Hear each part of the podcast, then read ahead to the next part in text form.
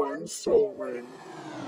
Yeah, because now the league is sitting at a healthy. Um, we haven't had to use the bottom grazer rule yet, and we're sitting we did. at. Yeah. Oh, did we? Yeah. At yeah, this Trevor, last round. to use it. Yeah, because Oh. you did so well. okay, all right. Um, because now we're sitting at uh, Riley's still in first place with 28, so we have to get him. And I'm in second place at 27. Eric's third place, 25, and Trevor's in fourth place at 19. So we have had to use the bottom grades rule. I I apologize. Yeah.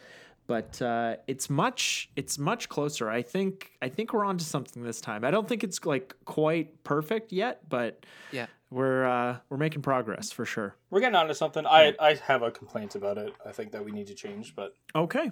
Yeah. Well, that's that's that's what it's all about. Yeah. Are you gonna Are you gonna bring it up, or are you just gonna tease us? Yeah. I think I think we're giving away too many points with the curses. Like I think we were not enough at first, and, And now, now we've given it too too many. much. Too many. Yeah. Yeah. Okay. And so we just got to find that balance point. I think. sure. Definitely. No, I think you're right because they are really enticing. Yeah. Well, now it's like oh four points. Like I don't. I'll take the four points. I don't care. My deck doesn't search for anything. I'll take four points. I don't care. right? and then so it's like that's getting a whole achievement there. Just like you know, all right, Boom. Done. I don't have to do well. Um, and speaking of the Commander League, I did today pre-order my Zendikar Rising sealed product, and in that sealed product was the two Commander decks. So, and you know who knows what's in them, but when Commander Legends comes out in December, we can possibly start another league. I don't know. We'll have to see what happens. Nice. Whew. So, um, sorry everybody. Um, we're gonna we're gonna start the episode now. welcome, welcome. We're- we apologize. Uh, welcome to uh, Turn One Soul Ring. I'm Kevin, Hey, I'm Eric. And I'm Riley. And today on the show we are going to be uh, revisiting a topic that Eric and I covered a few months ago. Uh, the episode was titled "Pet Cards," but with the re- uh, the recent release of Double Masters and the reprinting of many of our favorite cards. Um, we thought it was a good time to revisit this topic, but rather than rehash the same list that Eric and I showcased last year, uh, specifically because when I suggested doing an episode like this again, Eric said, "No, if we do pet cards again, I'm just going to do the exact same list." So I was like, "Okay, let's." I'm sorry, we'll have to we'll think of something else. So we're going to be talking about some of our new favorites, uh, our new favorite cards of 2020. So just to be clear, these aren't cards that were first printed this year in 2020. These are just cards that we really grew fond of since our pet cards episode, and since this is um, a first, uh, essentially pet cards episode for Riley, he has a lot more ammunition to work with. Yeah. But before we get to that, uh, Eric, how can listeners get in touch with us? So they can find us over on the old Instagram at Turn One Soul Ring, the podcast. Uh, if you want to send us a direct message, we do have a Gmail account, uh, Turn One Soul Ring, the podcast at gmail.com. And then we also have everything going up on YouTube. So you can check us out over on YouTube and type in Turn One Soul Ring, the podcast. Uh, the podcast part is important. Actually, though, I it's you don't have to type in the podcast anymore because I was going on YouTube and and you know uh, looking up our show as I do sometimes. Uh, I'm a little neurotic like that, and now if you search "Turn One Soul Ring."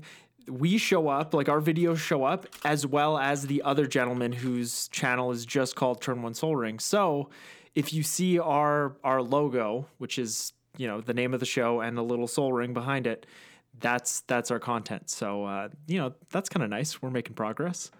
We did it. We did it. Yeah, we made We're, it. we're there. We made it. We're part of the algorithm now. That's right. And uh, you can also find us at patreon.com slash turn one soul ring if you want to have a look at our reward tiers and uh, support us in that way. But just know that listening is a fantastic and adequate way to support us. And uh, honestly, like I've, uh, with uh, posting stuff about the uh, vintage cube I put together, I've gotten some pretty funny comments on our Instagram account. I, I, I posted some pictures of individual cards, and some guy commented that he was about to comment that the corners looked quote fucked, but then he realized that they were proxies and wanted to know where I got them. so that that definitely made me laugh out loud. made me lull. But also known as LOL. yeah. But uh, now that the self promotion is out of the way, I, I never like that part. We wanted to briefly talk about the massive amount of cards that were banned this past Monday. So we had, what do we got here? August 3, 2020. Uh, Ian Duke, he's at it again. Okay, so stand, standard Wilderness Reclamation, Growth Spiral, Teferi Time Raveler, Cauldron Familiar, all banned. Pioneer, Inverter of Truth, Kethis, The Hidden Hand, Walking Ballista, and Underworld Breach, banned. Historic, Wilderness Reclamation, Teferi Time Raveler, banned. I mean, they're suspended, but come on. And Brawl, Teferi Time Raveler, banned. I, you know, honestly, with this announcement, the people I feel the worst for is the people that ha- had the Teferi Time Raveler as a commander in their brawl decks because No. because because they're they're, ha- they're having a What? tough they're having a tough time. They're playing Azorius Control in Brawl, so I, I do not have any sympathy for them. But uh, yeah, what do we? Uh, how do how do you guys feel about these bans? I guess we can talk on standard first. Yeah, let's start at the top. it's good to see these cards get banned. The the one thing though, like like uh, Cauldron Familiar, I understand because I think that deck is just going to be really powerful as well Mhm. uh, if they just left it in there. Right. Um, I think the other reason was kind of weird. How it said that it put like too many triggers on the stack or something. Right. I yeah it, yeah that that was in the announcement and and and things like that always give me a pause. Like the, the it's it's sort of the same way, and I hate to kick a dead horse here, but the same way they'll talk about not wanting to reprint fetch lands for that reason that it makes games take a little bit longer. I I just don't think that, That- argument holds water. No, and that's I think that was just an excuse for them to like try and not have people being like, "Why aren't you printing French lands?" Because I mean, look at Fabled Passage. That's a fetch land, and they just reprinted it again. Of course. Well, no, absolutely. Yeah. I mean, to be fair, it's it's one one type of fetch land, right? So if they reprinted like all allied colored fetch lands, then you'd have five different versions of the fetch land that you know people would be shuffling that much more in a game of standard. Um, I don't know, playing a game of Canadian Highlander, like one thing you notice right off the bat is a lot of people play fetch lands, and there's a lot of shuffling. And similar in Commander, like if you've seen somebody crack a fetch during their turn and shuffle it and watch the rest of the table wait, like it feels like it takes forever. So Yeah, um, but I, I think that's more of a player issue rather than a uh, card design or set design issue Yeah. because like you can do the courteous thing and just you know if if it's a four player game you know it's it's Eric, Trevor, Riley, and me and and Riley's turn is going to end. And then I'm going to go right after that. I can say on, you know, Eric sitting to the left of me, I'm going to say, okay, Eric, on Riley's end step, I'm going to crack this fetch land. So in case you have any other shenanigans, that's when I'm doing this. And then I'll do it j- right now and it'll save time. So, uh, yeah, it's just a shortcut. Yeah. right, right. And, uh, but, but I, I agree with you, like, about Fabled Passage in particular. Like, that's, you know, that's, that's a four of as opposed to multiple play sets in a standard deck of fetch lands. Yeah, and even just like I don't know, I, from playing modern, I've never really had a issue with them. So I don't know. and you do just it, it's just something that you get proficient at right you you get you, so. you get good at piloting the deck and knowing what to search for and you know i've even you know uh, heard content creators talk about in their paper decks putting in specific basic lands like you know unstable lands or things like that that are very recognizable so that when they're searching they can just boom boom boom that's exactly the land that i'm searching for it doesn't look like any other card and i'll just pull it out that much faster and i think that's getting really meta with tutoring for lands but i don't dislike it Yeah. Yeah, no, there's definitely some shortcuts you can take, especially in Commander, um, that save everybody some time. Mm-hmm. Um, obviously, in competitive formats, there's the appropriate time to crack a fetch, right? You don't want to Of do course. it when when your opponent has a window of opportunity to to cast something like remove uh, a creature of yours or a permanent of yours that you would otherwise be able to protect with counter magic, uh, and you just do it at an inopportune time, or you know get stifled out of the game, kind of thing. it's a it's a modern staple right there. what? oh man. Okay. Anyways, let's. uh We were talking about standard here. We were talking about standard. yeah, we went off on a little tangent there. It's uh. So we we definitely had the uh Temur, not Temur. Sorry, Bant and oh, what is blue green? Simic. Simic. Thank you. I got the three colors. I don't got the two colors. Guilds. Uh, they were they were way too prominent, and finally we get Growth Spiral out of here. Mhm. And um, Teferi Time Raveler is about to leave through rotation, and they were like, "Hey, we'll just do it now. You're welcome." Um, I'm glad that it's gone, but my other problem with this is that they're everything they cite for the reason of banning this was all the player outcry that has been happening for like a year.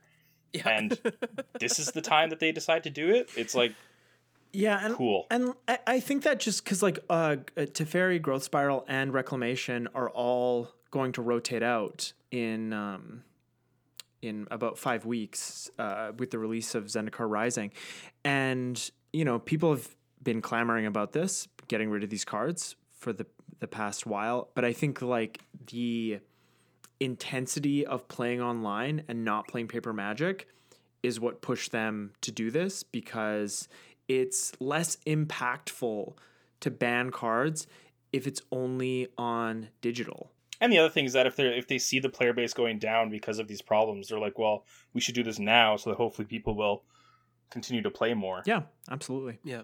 But I mean, the other reason I think that they didn't want to ban Teferi was they still wanted to keep selling packs too because it was still more of a chase card, and so if you can still use it in standard, it feels good to you know open it in a pack and stuff.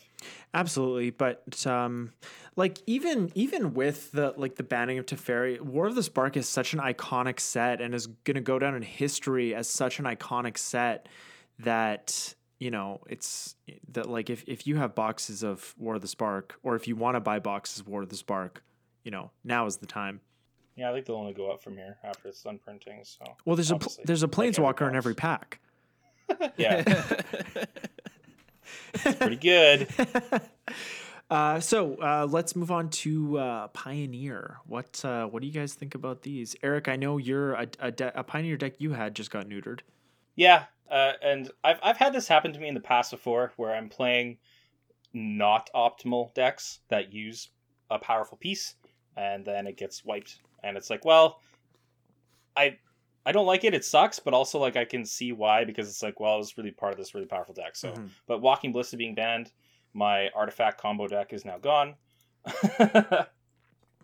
But even that's um, probably way worse. even like walking ballista in uh, helioid uh, helioid heliod sun crowned like it didn't have a crazy high win rate like i i, I was really kind of surprised to see walking ballista get banned in this announcement Yeah, I I think I would have been happier with uh, um, Heliod getting banned instead because Walking Ballista is just a fun interactive card.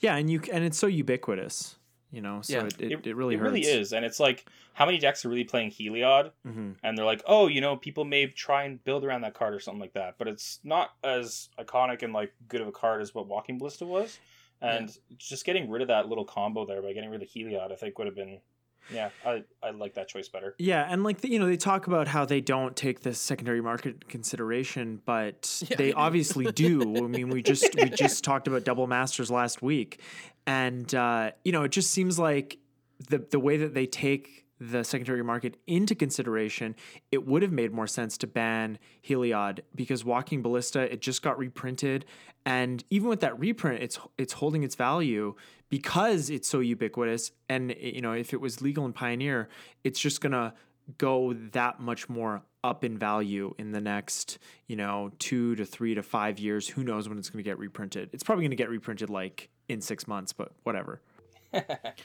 And then yeah, like seeing Inverter of Truth being banned, I think is good because that deck was just not fun to play against. Yeah, it sounds like it was really difficult to really interact with and, and disrupt the combo. Well, Yeah. it was it was like uh, a control deck in a combo deck's skin, right? Mhm. Yeah. Yeah. Like the the the core of it was control, uh, so it it was really good at protecting itself.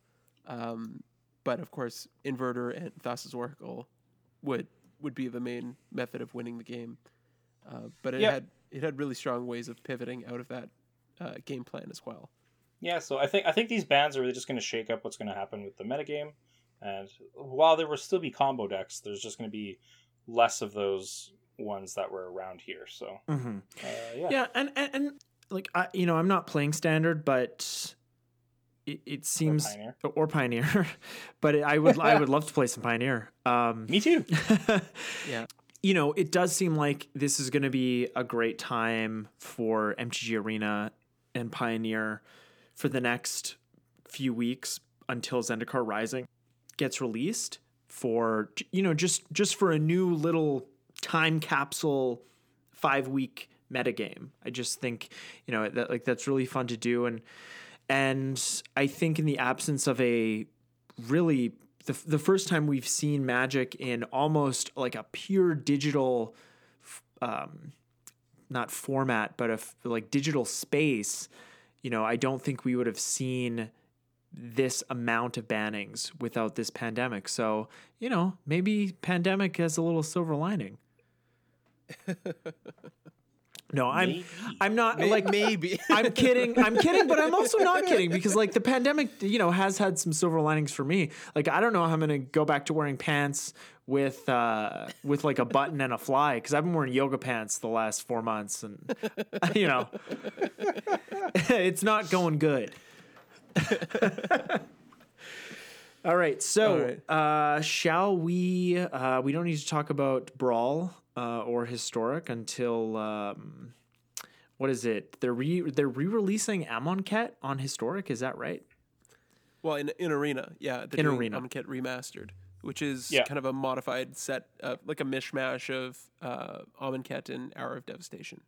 And they're also doing some of the um, what are those cards called? The lottery cards. Invocation. Yes, yes. Yeah, it looks like from some of the leaks that were out there, Mm. uh, that's a Cool. possibility. Cool. Like Wrath Yeah. of God and Thoughtseize were named.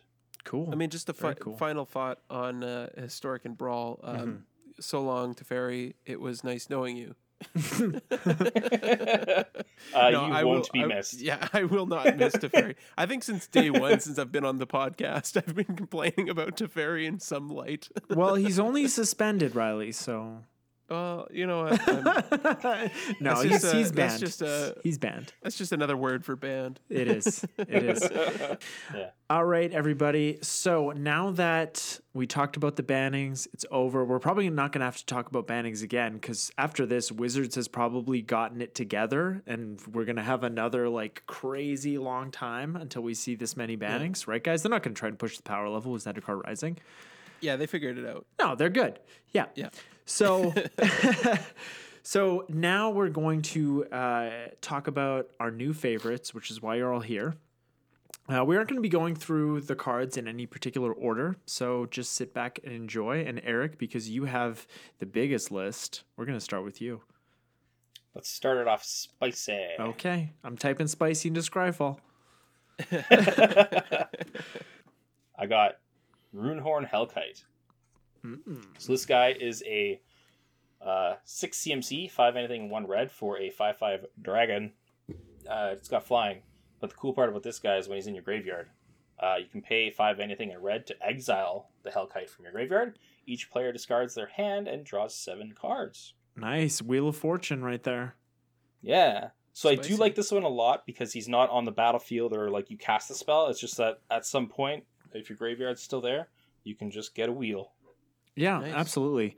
And uh, that's like uh, what's that card? Soul of New Phyrexia has the this kind of ability. I think all the souls do, but you know that that kind of that extra utility in the graveyard is is it's just a nice little thing to have. Nobody's looking at your graveyard. They don't know what you have in there, and you're just like, yeah, I'm just sitting here with six mana open. Don't worry about it. Yeah, and then you're like, ah, everyone's wheeling. Okay, my the first card on my list is Jeweled Amulet. So we uh, we Ooh, talked about this card somewhat recently. Uh, it is zero mana for an artifact. You can pay one, tap it, put a charge counter on Jeweled Amulet. Note the type of mana spent to pay this activation cost. Activate this ability only if there are no charge counters on Jeweled Amulet. Then you can tap to remove a charge counter from Jeweled Amulet, add one mana of Jeweled Amulet's last noted type. Why haven't they fixed this on Scryfall? I feel like an asshole reading to note the type of mana. But anyways, we I think we talked about this on our um, the episode we did Baron. on yeah Baron uh, Talarian Archmage, and um, you know so like I, I probably I'm probably repeating myself here, but you know I'm always trying to lower the curve in my commander decks, especially the ones that are a little bit more, at least that I fancy to be more competitive, and you know that's exactly what this card does. So you know obviously if you want to use this mana to cast your commander, you want to be playing this on turn one or two. But you know, like I've slotted this into my Yisan deck or my Talrand deck, and it just gives me that little extra boost to play my commander, which is the integral part of my deck, even though we don't push that philosophy on this show, but you can build commander decks where the commander is the integral part of the deck. It's fine. But in those decks where the commander is like three or four CMC, this card is just a little extra boost that if you have it in that opening hand, it's it's fantastic. And it's a super cheap uncommon from Ice Age. Oh yeah. I mean, what isn't? Yeah, yeah. And there are some there are reserveless cards in, in Ice Age, but they're not even that expensive. yeah. No, I I, I love uh, I love the amulet. It's it's a nice little boost and a, a nice way to stay mana efficient as well. Yeah. Just remember Yeah. you just remember you have to note the mana that you use. It's important. On a little note, you have to use your life Yeah. counter paper that you take to modern. Yeah, pull out the stickies. That's why you double sleeve because you never know when you have to post it. All right. First card on my list is Rielle the Everwise. So for Oh, one boy. blue and a red, you get a zero three human wizard. Uh, she's legendary, so she can be your commander, and she gets plus plus one plus O for each instant and sorcery card in your graveyard. And whenever you discard one or more cards for the first time each turn, draw that many cards. And we've already explained Rielle. We have. Um, and I built Rielle, and the few times that I've had an opportunity to play with Rielle, she's been a lot of fun. She's Oh, yeah. a freaking house that comes out of nowhere. she she let me tell you from experience, she is the real deal. Um, and uh, funnily enough, going back to the the post-its, uh, when Riley first played with this deck, he did not have a copy of Rielle, so he just had a post-it in a sleeve or post-it on a sleeve. I can't quite remember. yeah, it was posted on a sleeve. Yeah, that just said Rielle Everwise. That's right. That's right. That's all it needs to say. but she was a lot of fun to to pilot, or she she is a lot of fun to pilot. I still have her, um, and and one of the biggest reasons is like Tolarian Winds, which is uh, an instant for one in a blue, where you discard your hand and draw that many cards. Like it's card disadvantage because you're using a card to to cast a spell, um, and getting nothing out of it aside from a, a, a fresh hand of whatever you have left. But with Rielle, she gives you a big boost at that, and it, it's really fun to make those really janky cards that you would never see play see play because they're perfect in that kind of build.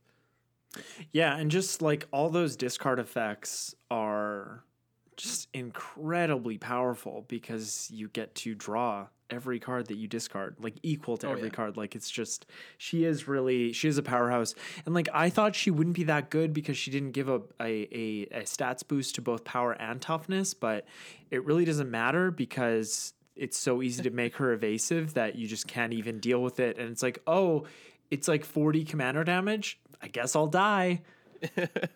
Yeah, Yeah, I- the other thing is that like people aren't really running around in Commander playing lightning bolts, you know.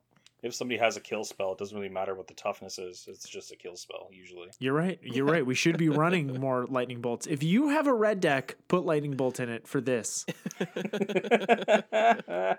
Yeah, I just remember one game particularly where Trevor was going off in a in a mono black deck. It might have been his K'rrik deck. K'rrik? Um, K'rrik.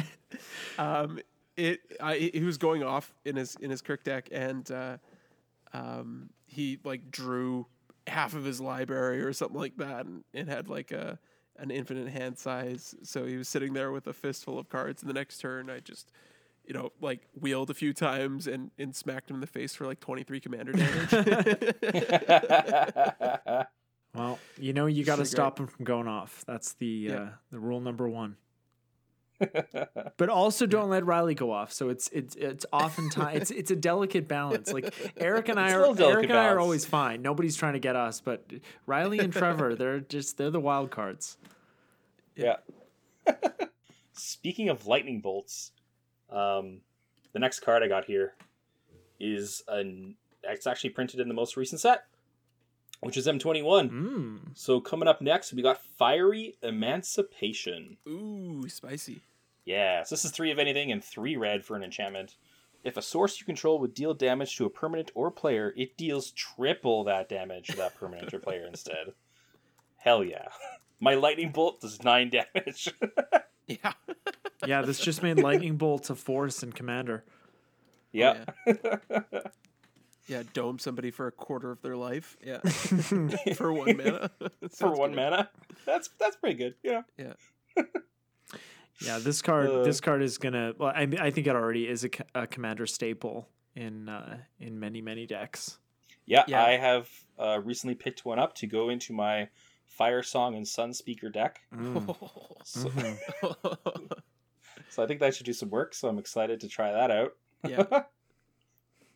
Yeah. And it's crazy that it's it's any source. It's not like a red source or or a creature or anything like that. It's any source It's, you it's control. any source. Yeah. which is cool because then you know if you're in like a three color deck uh you can still kind of run this if it makes sense so Mhm. Yeah, for sure. it, that's just what makes the card so powerful Yeah, I think I think core set 2021 might be the best core set ever uh, if we're not including like alpha and beta. Yeah, it's a hot take. i would i would say that nice. Oh yes. Okay, so it's this got a lot of good powerful stuff oh it's it's so good and so much value. Yeah. And at like. I, I've been buying copies of Azusa Lost But Seeking for 10.99. Can you believe that? What? I don't even need them and I'm buying them. It's crazy. Yeah, I bought a few, a few copies. So the next card on my list is Kenrith's Transformation. It's one in a green for an aura, enchant creature. Sweet. When it enters the battlefield, draw a card.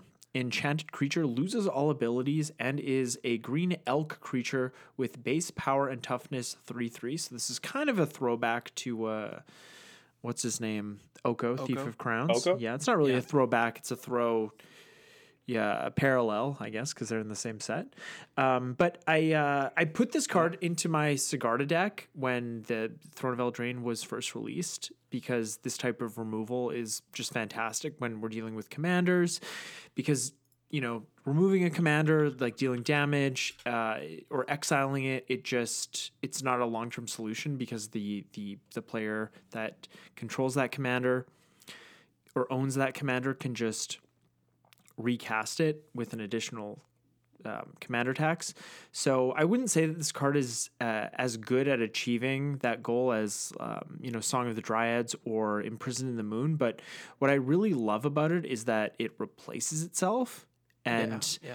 um, I think that just like it's two mana, it replaces itself, and I've slotted this into almost every green commander deck I have. It's I, I just think it's just a solid form of removal, creature removal, but specifically commander removal. If they don't have a sack outlet, you know, like it's it's not great. I guess they can block with it, but you can sort of um, politic your way into um, not having your opponents attack into that player. Hopefully, Yeah, yeah. I mean, it's still like a tempo loss for them because if they have to go like a, a turn cycle without having access to their commander, uh, and they have to make some sort of silly block or attack with it, um, like it's it's it's just going to be a bit of a, a headache for them to to get access to their commander again. Mm-hmm.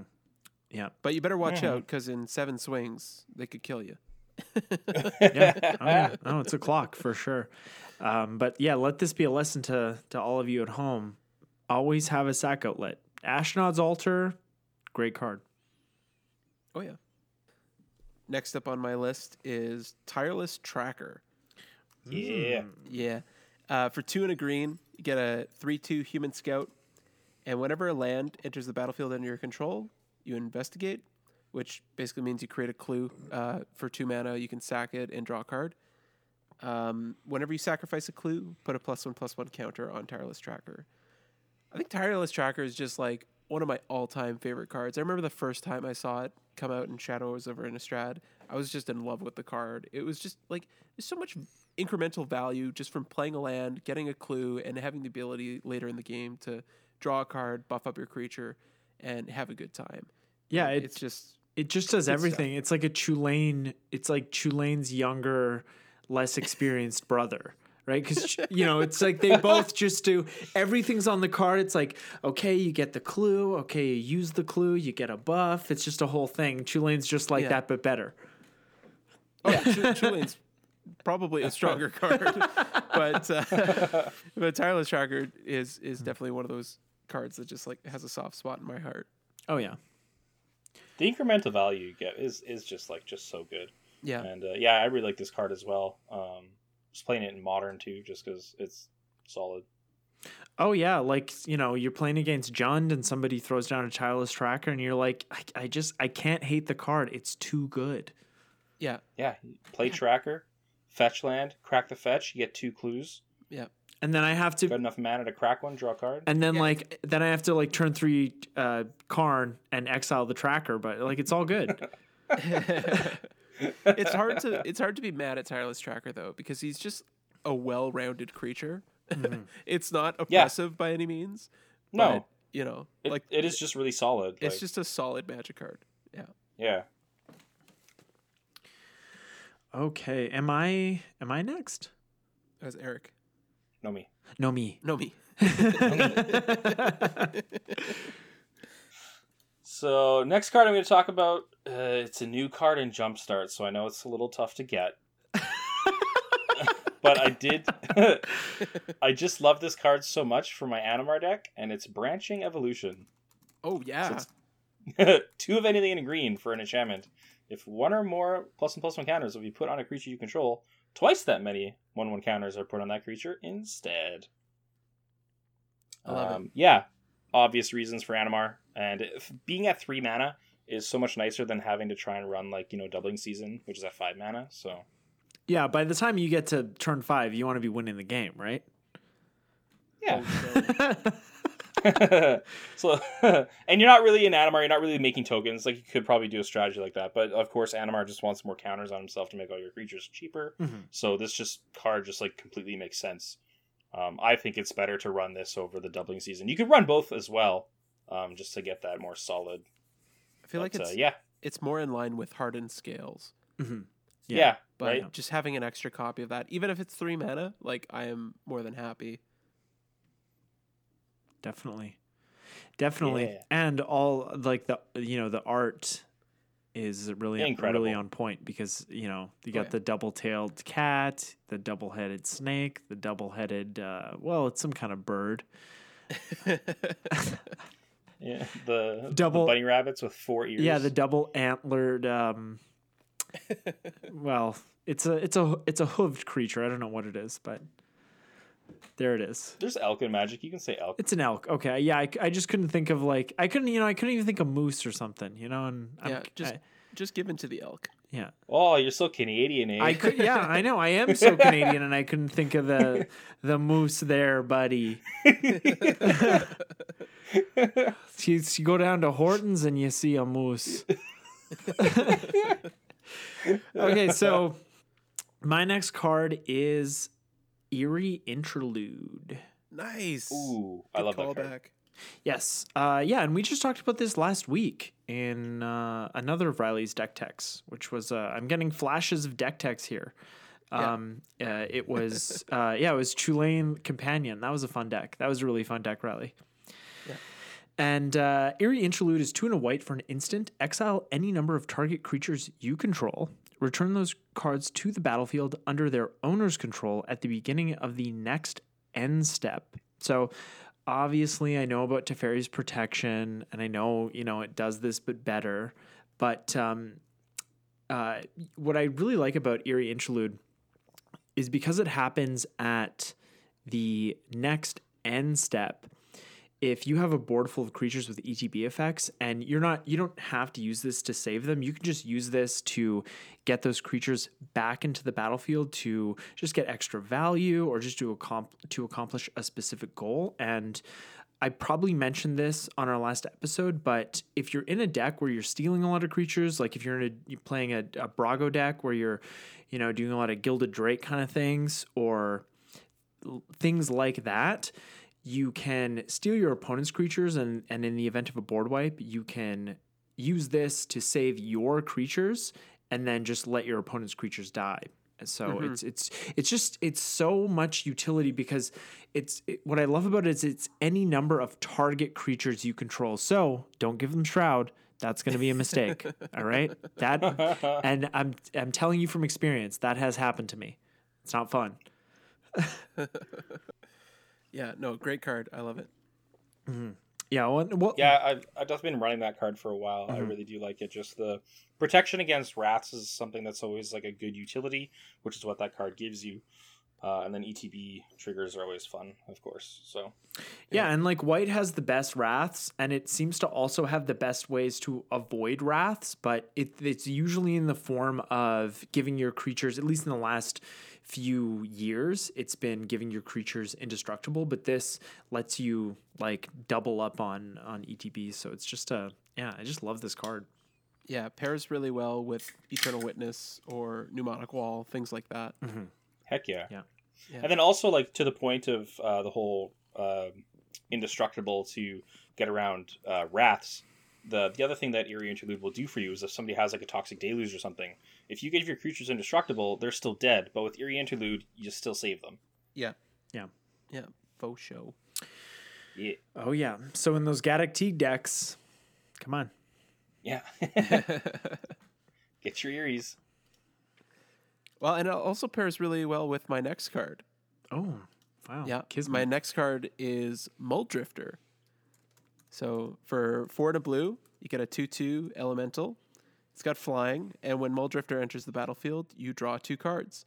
But it also has Evoke, which is um, an ability where uh, you can cast the spell for its evoke cost, and if you do, you have to sacrifice it right away. Um, so, so for two and a blue, you can evoke it, basically a, a divination in that case. Um, but just the flexibility of Mulldrifter, uh, you can do a lot of fun shenanigans with it. So, for example, if you've got six mana, you evoke a Mulldrifter, you can then respond to it with an Eerie Interlude and blink the Mulldrifter until the end of turn. And then when it comes back, it's going to uh, see itself as just a normal permanent. It's Yeah. not going to be evoked at that point, so it's going to stick around. But at the end of that exchange, you're going to end up four cards up because you'll get two cards from the evoke trigger or the casting it with evoke, and then two cards when it comes back down with Eerie Interlude. Yeah, baby, you got a stew going.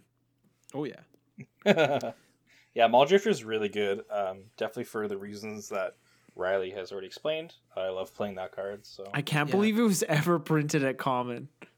yeah, right. like what? Pauper stable. Oh, it's so good. Stapling Papa. It's just a fun. Like it's just like I think that's a theme of, of, of a lot of my cards. Is just they're just like good cards. They're not they're not crazy. They're not like fiery emancipation level where you know triple damage, lightning bolt throw in your face kind of thing. It's like no, I've got a two two flyer that just drew me two cards. Like it's just a good card. Yeah, and good li- and like card. that's why Riley, like that's why we brought you on. Part of the reason why we brought you on the show because you're not just like a madman and power hungry like Eric and I. You're just you just want to have fun. yeah, good old Mulldrifter. Good old reliable. He's a good boy. He's a good fish boy. You're a good fish boy. Uh, I guess since we're talking about powerful stuff, uh, my next card is Temporal Mastery. Mm. So this is five of anything and two blue, and you get to take one uh, turn after this one. You have to exile Temporal Mastery. So this isn't a card you can do shenanigans with. And it's seven mana. It's so expensive. Why do I like this card so much? Uh, it has Miracle for one and a blue. um, I really actually like playing this card because it. I will always cast it for the Miracle cost most of the time Mhm. uh, just because I draw it, I might as well just pay two mana. Even if it's turn three or four, and all I'm doing is getting like an extra land drop or something, which is Yeah. pretty much just a growth spiral. Um, I'll still do it. Totally, totally Uh, worth that's it. the way I like to play this yeah, card. Totally worth Yeah. it. And what you know what I love about Temporal Mastery is you can just mystical tutor it and you Oh, know a- and and and and make sure you you can miracle it on your next turn. It's it's it's like those two cards were made for each other. Yeah, Yeah, that's actually a really good point. you, you can set it up in a way even where if you can put it back on top of your deck or set it up on top of your deck um, and have an instant speed way of drawing it on an opponent's turn, just take a, a turn after their turn. Mhm. So that's uh, obviously in 1v1, that doesn't really matter. But in, in- but in, in our Commander- commander games, in Commander, that's. Uh, uh, You got some fun little shenanigans. interaction. Oh yeah, like this and Noxious Rebirth, you could get some you can get some nasty stuff going. there you go. Which is like Wait. one of the only uh well, it, isn't it is- does take. so- I, I guess you could mill it into your bin. Yeah, if you mill it or discard it, you could you could do some noxious rebirth shenanigans. Um, but otherwise, you got like brainstorm or Aminatou, just ways of putting it back onto the top of your library. Yeah, I guess if you you'd have to get it out of exile, so you'd have to like what is it like pull from eternity or like rift sweeper it, but those put Yeah, them both Rift back Sweeper, yeah. those put them both back into your deck. So you need another mystical tutor. It's a whole thing. oh boy. Rube Goldberg, the whole thing. Yeah. Well, sometimes Yeah. that's what Commander's all about sometimes. But um, yeah, they don't make extra turn spells like they used to, unless we're talking about Nexus of Fate. But that was a mistake. I think we can all agree on that. yeah, yeah, for sure. Even though it was a mistake, I did put it into my Narset deck because it's free. It's free. Just do it. it is just a powerful card. It's just an extra Beacon of Tomorrows. Yeah. But my next card is Unravel the Aether. It's one and a green for an instant. Choose target artifact or enchantment. Its owner shuffles it into his or her library. So this is, man.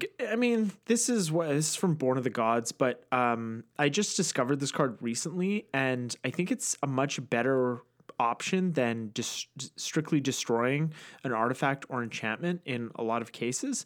You know, I I, I have said um, over the course of the show that you know Krosan Grip and Nature's Claim are fantastic cards in their own right, but I think that a lot of times it's going to be more difficult to pull a card to pull an artifact or enchantment out of a library than it will be to pull it out of a graveyard. Um, at least, at least I, I think decks aren't going to be are going to be set up more often to to pull cards out of graveyards than to pull them out of libraries. I mean, if we're dealing with like an enchantress type build, that's an exception to what I'm talking about. But otherwise, I, I feel pretty strongly about this being a more permanent form of removal. Yeah, and and even what you said about Enchantress, like I, I run a Bant Enchantress deck, um, and I'm actively looking to fill up my graveyard with enchantments. Yeah. to, like bring them back out with Yeah, like replenish. yeah, like replenish effects. Mhm. Um, so Glamour would would probably sour my mood a little bit. Yeah, like yeah, I exactly. do have some tutors. Like you're still spending resources to get that card back. Exactly. Yeah, Right. and Deglamer is the other. It's just the it's the it's the exact same card as um. Yeah, basically. Sorry, Mm-hmm. I was looking at the glamour here because I was thinking like, oh yeah, there's another version of Unravel the Aether. Yeah, if you want if you want a redundancy, that's that's it right there. Yeah. Uh, yeah, this obviously for all the reasons you guys are saying. Uh, I just want to talk about, first of all, this is one of my more favorite artists, Jung Park. Shout out. Oh, And nice. uh, I do love the art on this card, like the bridge like falling Yeah, apart in the middle. yeah. It's I, I love this art. Also, a little bit of LOTR vibes. You shall not pass. Oh yeah, Thank you. yeah. Oh Yeah. yeah. Shout out to those uh, Lord of the Rings uh, fans and listeners. We know you're out there. Yeah. Well, my next card, uh, another goodie, um, chart a course. So for one and a blue, you get a sorcery. It says draw two cards, uh, and it also has raid, which basically, if you, um, oh sorry, I'm getting ahead of myself. It doesn't have raid, Draw- Riley. It doesn't have raid. yeah, it it it does, but raid's kind of a weird ability. Um, draw two cards, then discard a card, unless you've attacked with a creature this turn. So raid is one of those abilities that cares about attacking with creatures, like it gives you an additional effect. Um, but basically, yeah, uh, two mana. Most of the time, it's going to be draw two, discard a card. But if you can attack with a creature, then you've got a two mana divination, and either of those cards I am more than happy to play with. Just being able to see more and more of my deck, or get some card card selection, uh, or even card advantage if you if you've attacked with a creature is really powerful. And being able to do that at two mana is extremely powerful. Like Yeah. th- three mana is often where you start to see these kind of like decent card draw effects. Uh, and Chart a Course is just a little bit below that curve. Um, and one of my favorite card draw effects, um, just for that reason. Yeah, no, I I I love Chart a Course in um like I'm putting together a uh mono blue Canlander deck right now and Chart a Course is is uh is definitely making the cut. It's it is because in like you said in so many cases it's going to be two mana, you know, you spend a card to to draw two cards. It's it's fantastic. Yeah, I love this card. Yeah, and in in even some strategies like Reanimator, for example, like you don't want to be attacking because you want that discard effect. So um, depending on the strategy that you're in, that discard can be a big advantage. Mm-hmm. Yeah. Discarding those big boys. Oh, the Yes. fatties. Solid blue draw card spell. Uh, speaking of drawn cards, the next one I got here is Peer into the Abyss, another M21 card. um, I chose this one, like, the card effect is really good, but I also love the art. So, this is four of anything in three, three black for a sorcery. Target player draws cards equal to half the number of cards in their library and loses half their life, round up each time. If you're drawing that many cards, I'm pretty sure you can find something good to do. Yeah, if you're Maybe you drawing if you're drawing half your deck and um, you know, I don't want to I don't want to insult anybody here, but if you're drawing half of your deck, if you built your deck properly, you're probably in a position to win the game at that point. Um, so a bit of a. What if you have no max hand size and it's turn seven? Uh, ooh, Okay, well, I, well, I don't think that's the the, the that's not time I, to that's cast not this. ideal. Yeah, if, Certainly. you're, if you're tapping out to cast this, like you're gonna have a bad time.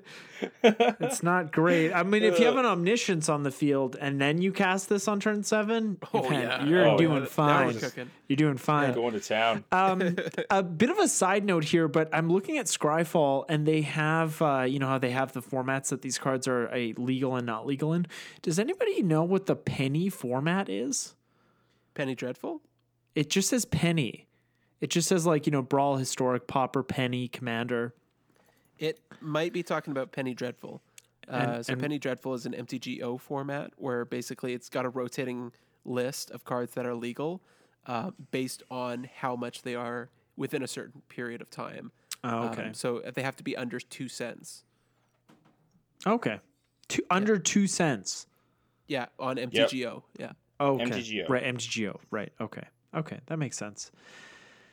That makes sense. Yeah, I love the art on uh, Peer into the Abyss. I feel like this sort of harkens back to the time when I started playing Magic, like Yeah. the kind of art that like made me a little scared to look at the cards. Yeah, Oh yeah. yeah. the longer you stare at this, the more creepy it gets. Mhm. Because so we just have like a character, and then his head, but then like he's coming out of his own mouth with the open mouth part. But then also he's coming out of the eyes where the eyes should be, and it just like keeps repeating and repeating and repeating yeah. on every single spot. Yeah, it's like that cow um in the on the Babybel round of cheese that has the earrings that are also the round of cheese with the cow on them that has the earrings with the cow on them i remember as a little kid looking at that and being like oh this is this is just never ending this is that was just that was a hard reality for me Yes, I, you know, I've never looked that closely at a wheel of Babybel cheese before, but I'll give it a look next time I'm at the grocery store. i don't you know i don't even know if they still make them i'm this is like the mid 90s i'm talking about um I think that's still there, like the Babybels. Totally. Well, they still make that brand of cheese, but I don't know if they still have like the cow with the earring art on them. But uh, anyway, it had quite an effect on me, obviously. so the the next card on my list is Wall of Roots. Wall of Roots Nice. is one in a green yeah. for a zero five plant wall with defender. And its ability is put a minus zero, minus one counter on Wall of Roots to add a green to your mana pool. Activate this ability only once each turn. So, um, this is definitely a solid wall to slot into any Arcades deck. It's certainly in my Arcades deck, but it's also a great mana dork in any green deck because you can use its ability to turn the the turn it comes into play it's and it so it kind of has pseudo haste. And another thing that's really important to remember about this card is you can use its ability each turn not just on each of your own turns. So i have this in um, my Yisan deck and you know sometimes with untap effects it just gives me that one extra mana to allow me to search to to tutor using Yisan's ability on each of my opponent's turns, even if that ends up killing the Wall of Roots. But it's just a really just a fantastic mana dork that I just don't see on the battlefield too often. Yeah, just solid, yeah, solid agree. ramp spell. Yeah, this uh, is, people definitely don't play it like ever, really. I, I played it. Um, I used to have a. Oh man, I I forget the. It was a creature based uh, Golgari deck, um, but all of its ramp was creature based, and Wall of Roots definitely saw saw play there.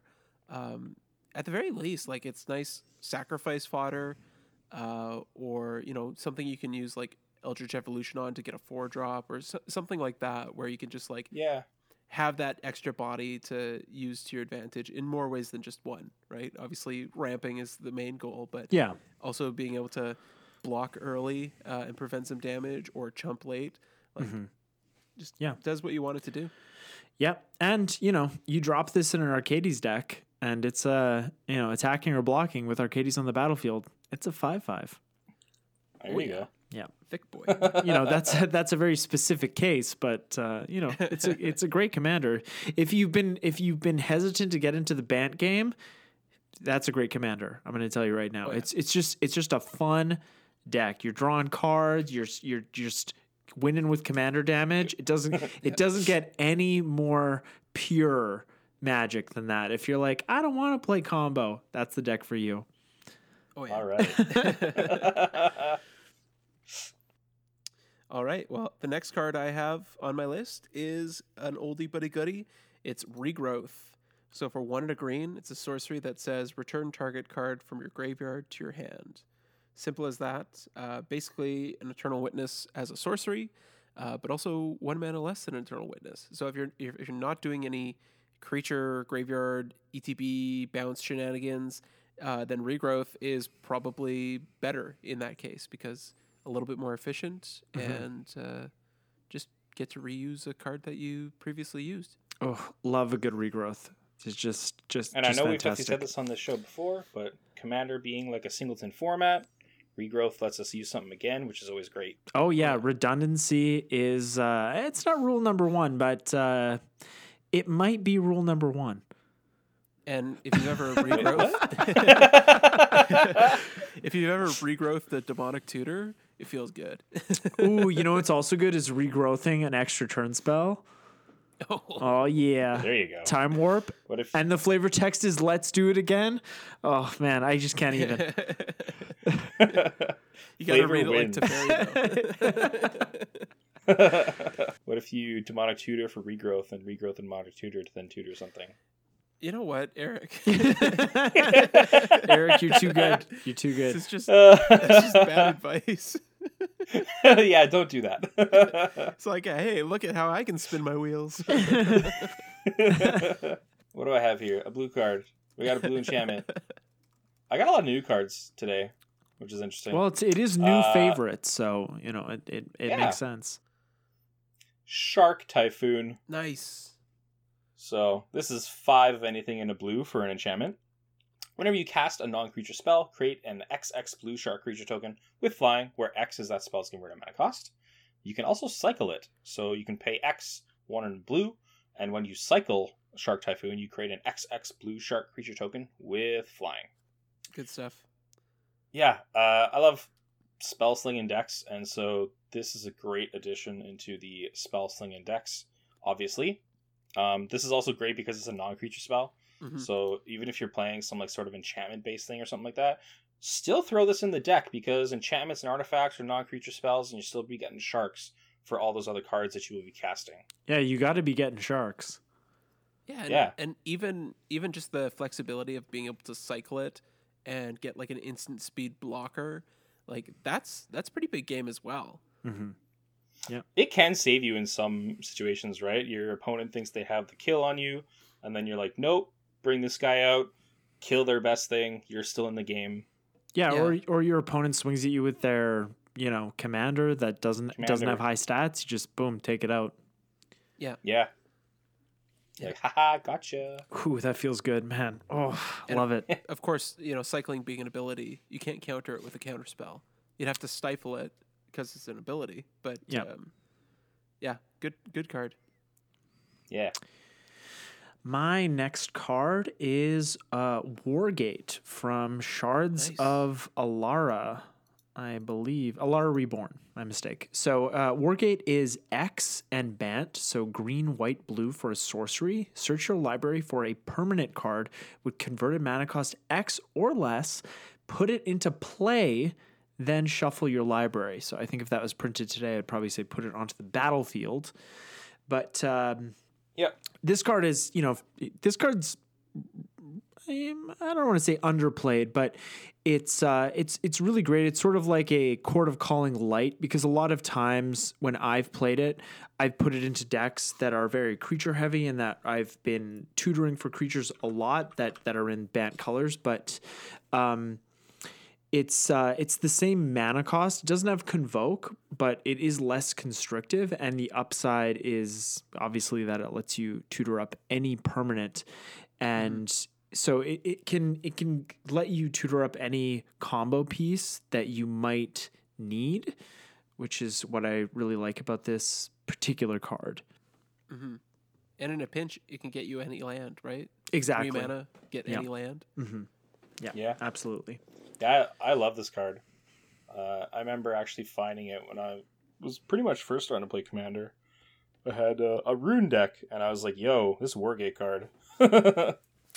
Yeah, and uh, like I found it just from you know doing a uh, gather search on you know search your library keywords, and I had never seen it before. And, and honestly, I don't. Besides, like I I have in my uh, Sliver Overlord deck, and I don't think I've ever seen another player that I've been in a game with cast this. Yeah. yeah, I'd say it's like an underlooked uh, uh, tutor for sure. Yeah. because like on top of getting the card, like I know it can be a lot of mana, but in a way, you're casting the card you want from your library for three mana Mhm. extra. Yeah, Yeah, yeah, yeah. it's it, yeah, it's like a three mana tutor plus whatever you plan to play that turn, right? hmm Yeah, Yeah, and like it's it's also like some some things like this like X spells that'll have to be like equal to X, but I like that it's X or less. So if you don't, you know, if you're not super proficient with the deck, it's like okay, I'm just gonna sink all my mana into this because I don't know exactly what's in my deck, and I'm just gonna search through my deck and maybe I'll find an answer. You know, I think we've all Yeah. been in that Yeah. position with a brand new deck. I'm not exactly sure. So Yeah. like cards like this are are just you know they just that that little bit of extra leeway it just adds to the the playability Yeah. yeah, for sure. Cool stuff. All right. Next card I have is Chandra's Ignition.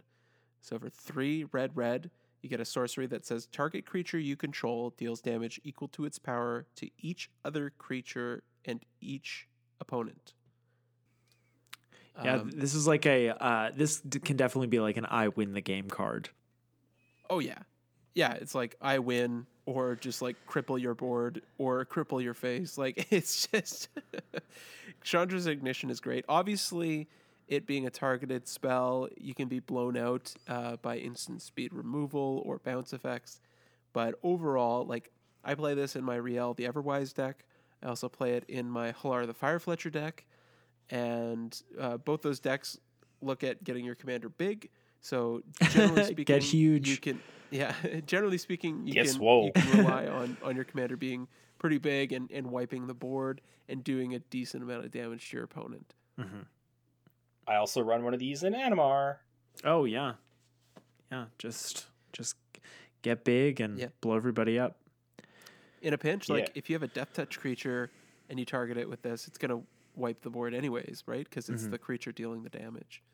Or even if you have a um, like if you don't have a lot of creatures or no creatures on the battlefield, and you have a um, what's that red enchantment from Urza's Saga? It's like um, repercussion. Yeah. So yeah, there's like also if you have uh, repercussion from Urza's Destiny on the battlefield, it's one and two red for an enchantment. Whenever a creature is dealt damage, repercussion deals that much damage to that creature's controller. So like if you had Chandra's Ignition to cast and you didn't have any other creatures or only a couple, you could cast this. You could cat. You could have this and then cast Chandra's Ignition, and if your opponents had you know, it wouldn't even take that many creatures to kill them. Like if get get wrecked. yeah, if you had like a, a creature that you were targeting with uh, the ignition that you know was in like double digits, it, it really wouldn't take that much to to get the job done. yeah. Yeah, fun card. Yeah, it's no, it's it's a fantastic card and kind of an overlooked card, I think too. I think so. Next up, we got a black enchantment, Nice. and this one costs two of anything in a black for necromancy. Oh, Yeah. So uh, I think I'm gonna read the uh, the newer text on this yeah. one. Please, please, too, please don't read the visions text. so you you may cast necromancy as though it had flash. If you cast it any time a sorcery couldn't have been cast, the controller of the permanent it becomes sacrifices it at the beginning of the next cleanup step. It's still not the best. uh, when when necromancy enters the battlefield, if it's on the battlefield, it becomes an aura with enchant creature put onto the battlefield with necromancy. Period. Put target creature card from a graveyard onto the battlefield under your control and attach necromancy to it. When necromancy leaves the battlefield, that creature's controller sacrifices it. A lot of weird stuff here, but Oh, this card is really fun. Yeah. So it it yeah, um pretty much the first part there is kind of like like an unearth effect. Yeah. If you really need that creature out just right now, it will go away, but you can get it out uh, at instant speed. Mhm. Uh, but then the other cool part about necromancy that's really great is if you're just casting it regularly and it's on the creature, if you decide to blink necromancy, you can physically decide to pull out any creature from your graveyard whenever you want to by blinking necromancy Mm. because you hit necromancy, it goes away. You sacrifice the creature. When it comes back into the battlefield, you choose a creature from your graveyard Right. to attach necromancy to it. oh, that's dirty. That's the cool part Yeah. about necromancy. Oof. Yeah, I love it. That's great. Yeah. Very similar to Animate Dead. Um, but of course, with Animate Dead, you don't have that instant speed flexibility. hmm And it also, Mhm. uh, I guess, debuffs your creature by one power. Um, but yeah, I, just a great reanimation spell. My last card is Cauldron of Souls. So, Cauldron of Souls is five mana for an artifact. You can tap it to choose any number of target creatures. Each of those creatures gains persist until end of turn, in, in case you don't know what persist is. When the creature dies, if it had no minus one, minus one counters on it, return it to the battlefield under its owner's control with a minus one, minus one counter on it. So if you had something like, um, what's that ability called? Where if a creature dies and it had no plus one, plus one counters on it, is it um, Oh, Undying. Undying? Thank you. Undying. Uh, so if you had a creature that had Undying, and y- it also had Persist, then that's just an infinite loop. If you could, if you were able to sacrifice it like that, but um, I think this is a just a fantastic effect for five mana in, in any creature based deck, and it can go in any deck. Um, and you can also use it politically to save your opponent's creatures because it is any number of target creatures. Uh, My favorite place for this card is in my Mikaeus deck because Mikaeus gives all non human creatures Undying.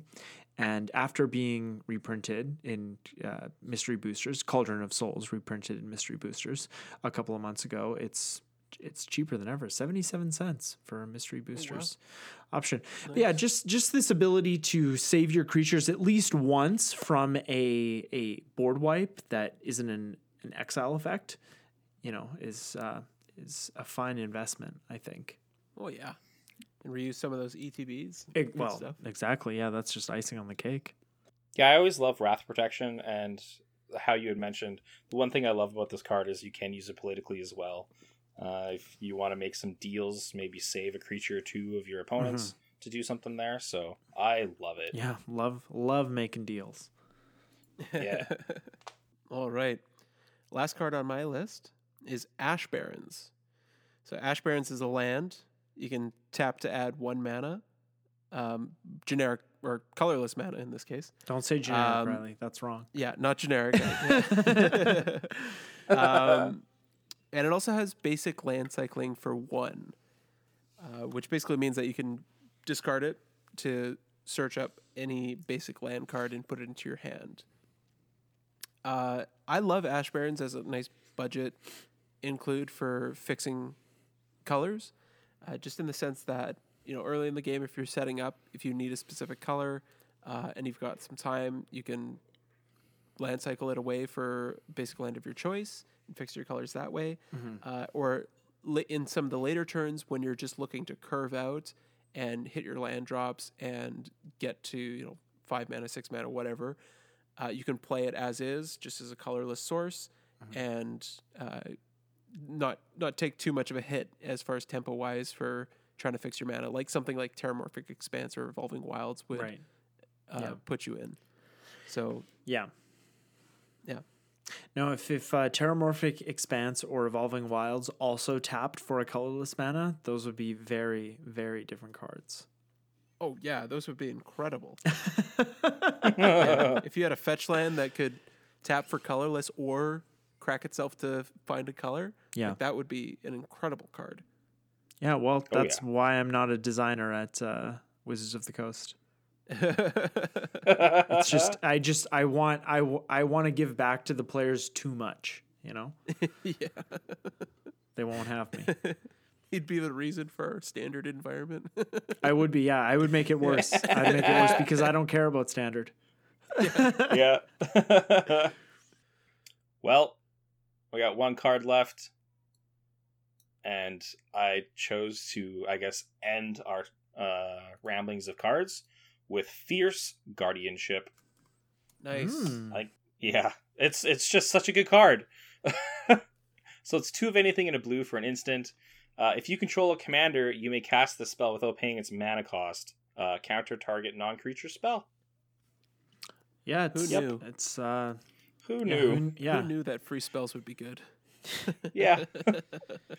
Uh, once I saw this card printed, I was like, "What is this nonsense?" But uh, yeah, I obviously uh, am a big blue player, and so being able to get some free counter spells is uh, incredible. And yeah, this card is powerful and really good. Yeah, it's definitely the best of the that cycle. I think uh, flawless maneuver would probably be a close second, but Yeah. Yeah, and the rest of them are like they're fine. Yeah, it's definitely Yeah, the most exactly. expensive of that cycle. Yes. Yeah, Well, for good reason too, because like a lot of the time when you're like, you know, your commander is your pivotal part of your deck. Uh, this is basically just like a free way to save what you're trying to do. oh yeah. So why not? Yeah. yeah. otherwise you have to put like pact of negation in your deck, and it's like, wha- you know, it's What cheaper. Why would you want to spend less money on that, right? Jeez. I mean, that's if you're going to go off the next turn too, because if you don't, then like you gotta spend five mana. You're right. You're right. No, that you- you're absolutely right. That's you got to go off. All right, everybody. Well, with that, we're going to bring this episode to a close. Uh, please do enlighten us um, on some of your pet cards, your new favorite cards, unless you'd rather keep them a secret, which is totally fine. We understand. Fine. Um, Keep and your secrets. Yep, and you can do that by you can do that by email or you can DM us on uh, Instagram or if you want to leave a YouTube comment, we check the comments. We'd also like to thank you for listening, of course, and we'd like to thank our editor Ainsley for the behind the scenes work that she does every week. If you want to find us individually, what's this? Oh, it's the Babybel cow. Nice. Yeah, right? Like she's got the ears and they have the earrings. Oh man. It's forever. I thought we had to just yeah. It's It's forever. forever. Keeps Yeah, it just keeps going. if you want to find us individually on social media, you can find me at Command Beacon on Instagram. You can find Riley on Instagram at uh, Riley underscore Dayton, and you can also find him on Twitter at uh, Riley. Where's where can people find you on Twitter? At Riles Dayton. Nice. Um, and before you hop to the next episode, please check out the links in the show notes. We have deck stats and social media and all that stuff. You you know you know how it is. You're not going to check it out, but it's there. You can check out my new corgi. Yeah, and look at Riley's new corgi on Instagram. He's beautiful, and you know who likes the corgi is the queen, and she's never been wrong about anything. Never. No, she's great. I'm not a royalist, but you know I I don't mind the queen. She's I'm, I'm she's sure been she's fine. a nice person. Yeah, I was I was growing up. I always thought it was progressive that we had a queen and not a not a king. Anyways, thank you for listening, and we will talk to you next week. Bye. Goodbye. Check out the cow. Yeah, check out the laughing cow. Oh God. Turn one Sol Ring. This is the part of the show where we sing about stuff.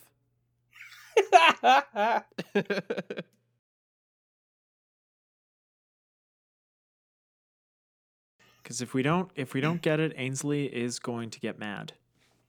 yeah, I, I've experienced your fury. Yeah. So yeah, you know. I don't think I've ever seen Ainsley mad. you know, it's not that bad if I'm being perfectly honest. oh I. I don't really want to make Ainsley mad. which is why we're so good together because you know we're sort of opposites right like i'm i'm pretty good but if you cross me it's going to be bad You'll experience the salt. Yeah. yes very much so like when you uh, didn't let me combo off in our commander league last year and i still remember it and and um and and I was like, "Oh, Riley, you're gonna get more points if you just let me kill you now." But then you didn't let me kill you, and you ended up getting more points, which made me even more salty.